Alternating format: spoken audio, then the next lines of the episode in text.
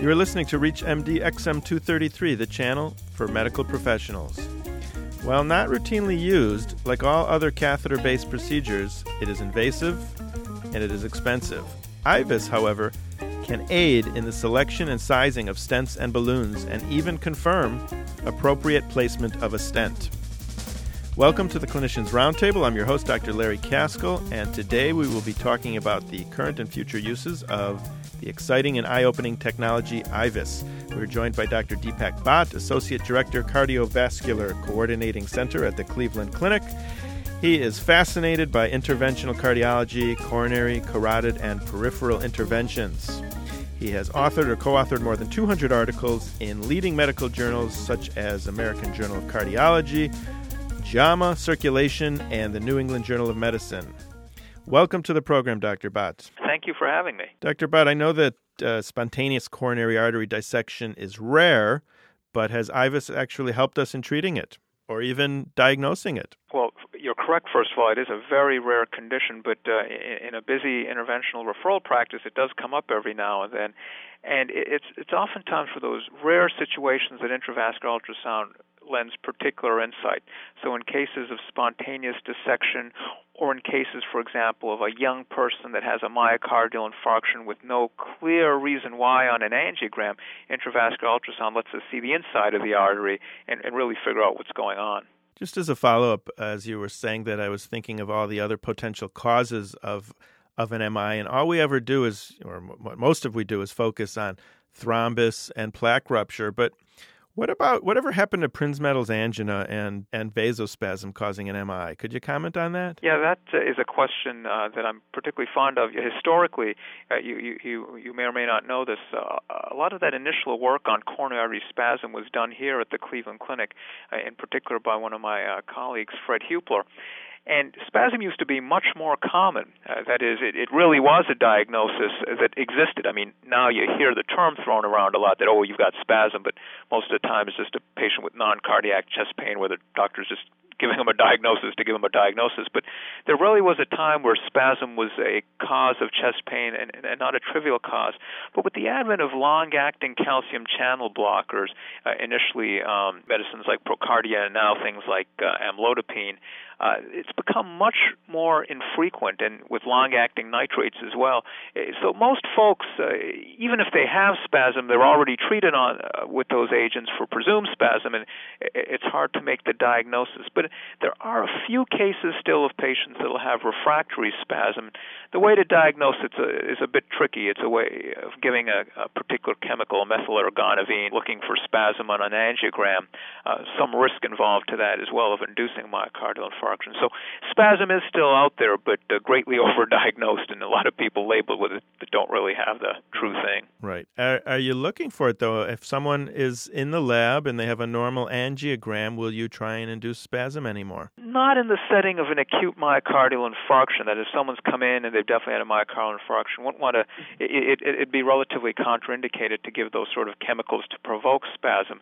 But there, sometimes intravascular ultrasound can be useful. That is, if the coronary artery looks completely normal in angiogram, but they've clearly had, say, an anterior wall myocardial infarction, the left ventriculogram or, or an echocardiogram shows that the apex is akinetic, there an intravascular ultrasound can lend some insight. It can look at the coronary arteries, see if there's any plaque in there, um, what might have been the cause of this patient's myocardial infarction. And if there's no plaque there at all, you might really wonder what happened. But oftentimes there is some plaque, so that even though the angiogram didn't detect the severe amount of plaque, it might be that there was some plaque rupture of a moderate stenosis clot form, myocardial infarction occurred, but then the patient got maybe some medical therapy, lytic therapy, a glycoprotein 2b3 inhibitor, and reperfuse such that by the time they get to the catheterization lab, you don't see a severe stenosis. So, in that way, intravascular ultrasound can, can really lend some insights into peculiar cases, uh, such as a, a, young person with a myocardial infarction where their coronary arteries don't have any evident stenosis. You're listening to ReachMD XM233, the channel for medical professionals.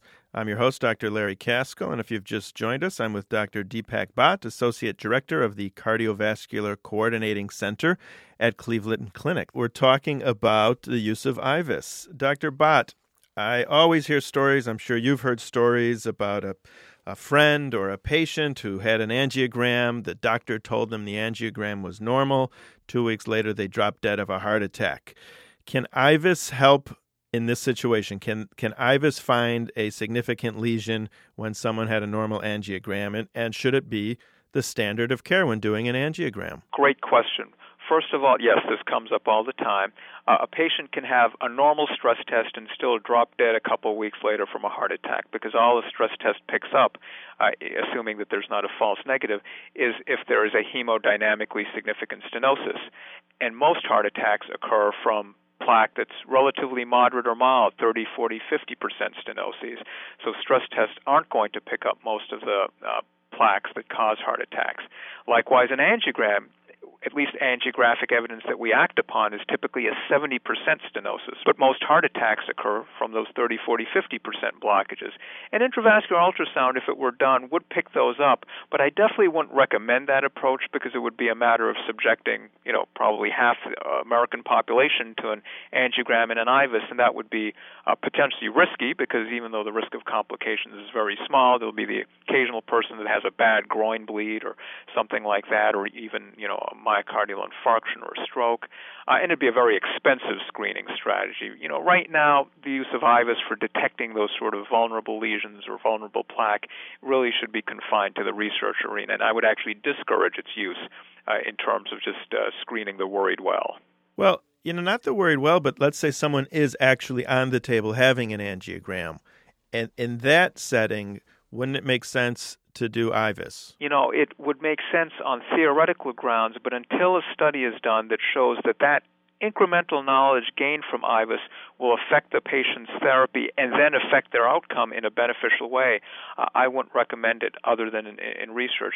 You know, there are a lot of things that seem like they should be good in terms of risk stratification. CT angiography, for example, why not do that? That too can not only look at the uh, inside of the artery but look at the plaque wall. Uh, in some cases, in a more refined way uh, than intravascular ultrasound.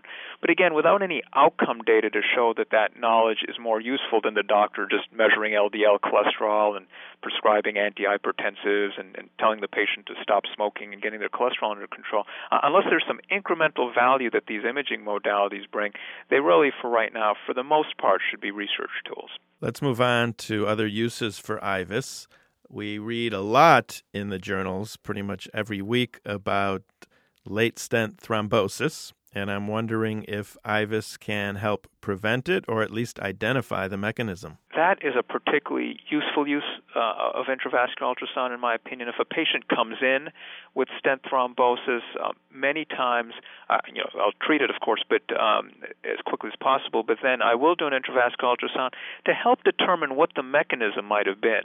If, for example, it was a stent that was underdeployed or undersized, that's valuable information that the IVUS has provided because then perhaps by expanding the stent further with a larger size balloon, I might prevent another bout of stent thrombosis in that patient.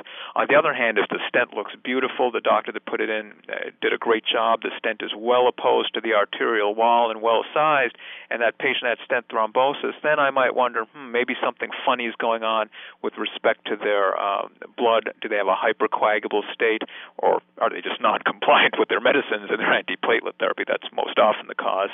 Uh, and uh, in, in that way, IVUS can lend some real insight into the mechanisms of what might have predisposed to that patient's stent thrombosis. So that's actually a very useful use of IVUS. Dr. Bhatt, let's move a little lower. Let's leave the coronary tree for a while and move on to some other other arteries that you're interested in. Looking at abdominal aneurysms, what is what is IVUS's role there? In the peripheral vasculature, intravascular ultrasound uh, is used for clinical purposes. In the abdominal aorta, for example, intravascular ultrasound is often used to size the aorta for a stent graft for someone that's got an aneurysm. So, there, for actual clinical use, it can be um, terrific. Uh, sometimes, even in other arteries, say a renal artery, if you're trying to figure out uh, exactly how tight uh, a renal artery stenosis is or how far it extends, it can be useful. Sometimes to characterize whether a patient has fibromuscular dysplasia as a cause of secondary hypertension, intravascular ultrasound can provide some incremental information to an angiogram. So, in a number of different ways, in the periphery, uh, intravascular ultrasound is being used. Not commonly, but for specific circumstances. Will you use use the results to say either to yourself or to a CV surgeon, listen, I think that this is a better lesion for you to take care of than myself?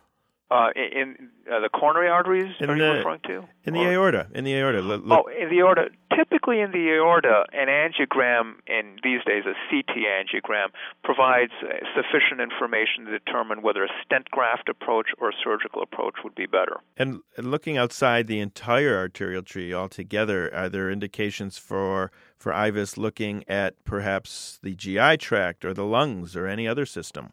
Well, not the exact same technology, but related ultrasound based technologies are increasingly being used. Uh, many times now, uh, the GI tract is used sort of as a window to look at other visceral organs. So, uh, in conjunction with endoscopy, ultrasound is being used increasingly, but it, it's a, a slightly different technology. I'd like to ask one last question. I am familiar with the oculostenotic reflex. I'm not sure if many of our listeners are, but can you define that and then tell me if if by using IVUS we are we are avoiding using stents any less than prior to before? That's really a provocative question. What, what the oculostenotic reflex refers to uh, is uh, the reflex on the part of, of some angiographers or interventionalists when they see a stenosis that's there angiographically to go ahead and quote unquote fix it uh, with a stent uh, more often than not. And uh, what that really refers to is when you have an angiogram and you know there's a 50% stenosis and it looks ugly, there's just this uh, temptation. It's I think something to do with the way our brains are wired to fix it, to make it look right. And even though you know the intentions there, I think are, are, are noble, it's just that there's no evidence in that particular circumstance, say a 50% narrowing, that stenting it is actually going to do any good. Uh, obviously, if it's a severe lesion, 80, 90 percent, 70 percent. If there's ischemia, if there's angina, if there's unstable symptoms, that's a different story. Stenting or bypass might be appropriate. But for those more moderate lesions, it, it, it could, in a sense, just be cosmetic angioplasty that's being done. Intravascular ultrasound is useful for ambiguous lesions because sometimes those 50 percent lesions on an angiogram are actually worse than they look. Uh, that is, angiogram underestimates the severity, and the IVUS that way uh, can provide some incremental information information that might uh, lead one to go ahead and treat. On the flip side, things always look worse on IVUS than they do on an angiogram because there's always more plaque on IVUS.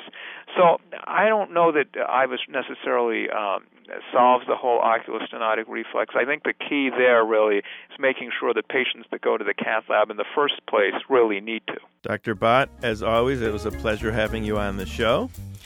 Thanks for coming on again. I'm Dr. Larry Kaskel. You've been listening to the Clinicians Roundtable on ReachMD XM233, the channel for medical professionals. For comments and questions, send your email to xm at reachmd.com. Thank you for listening.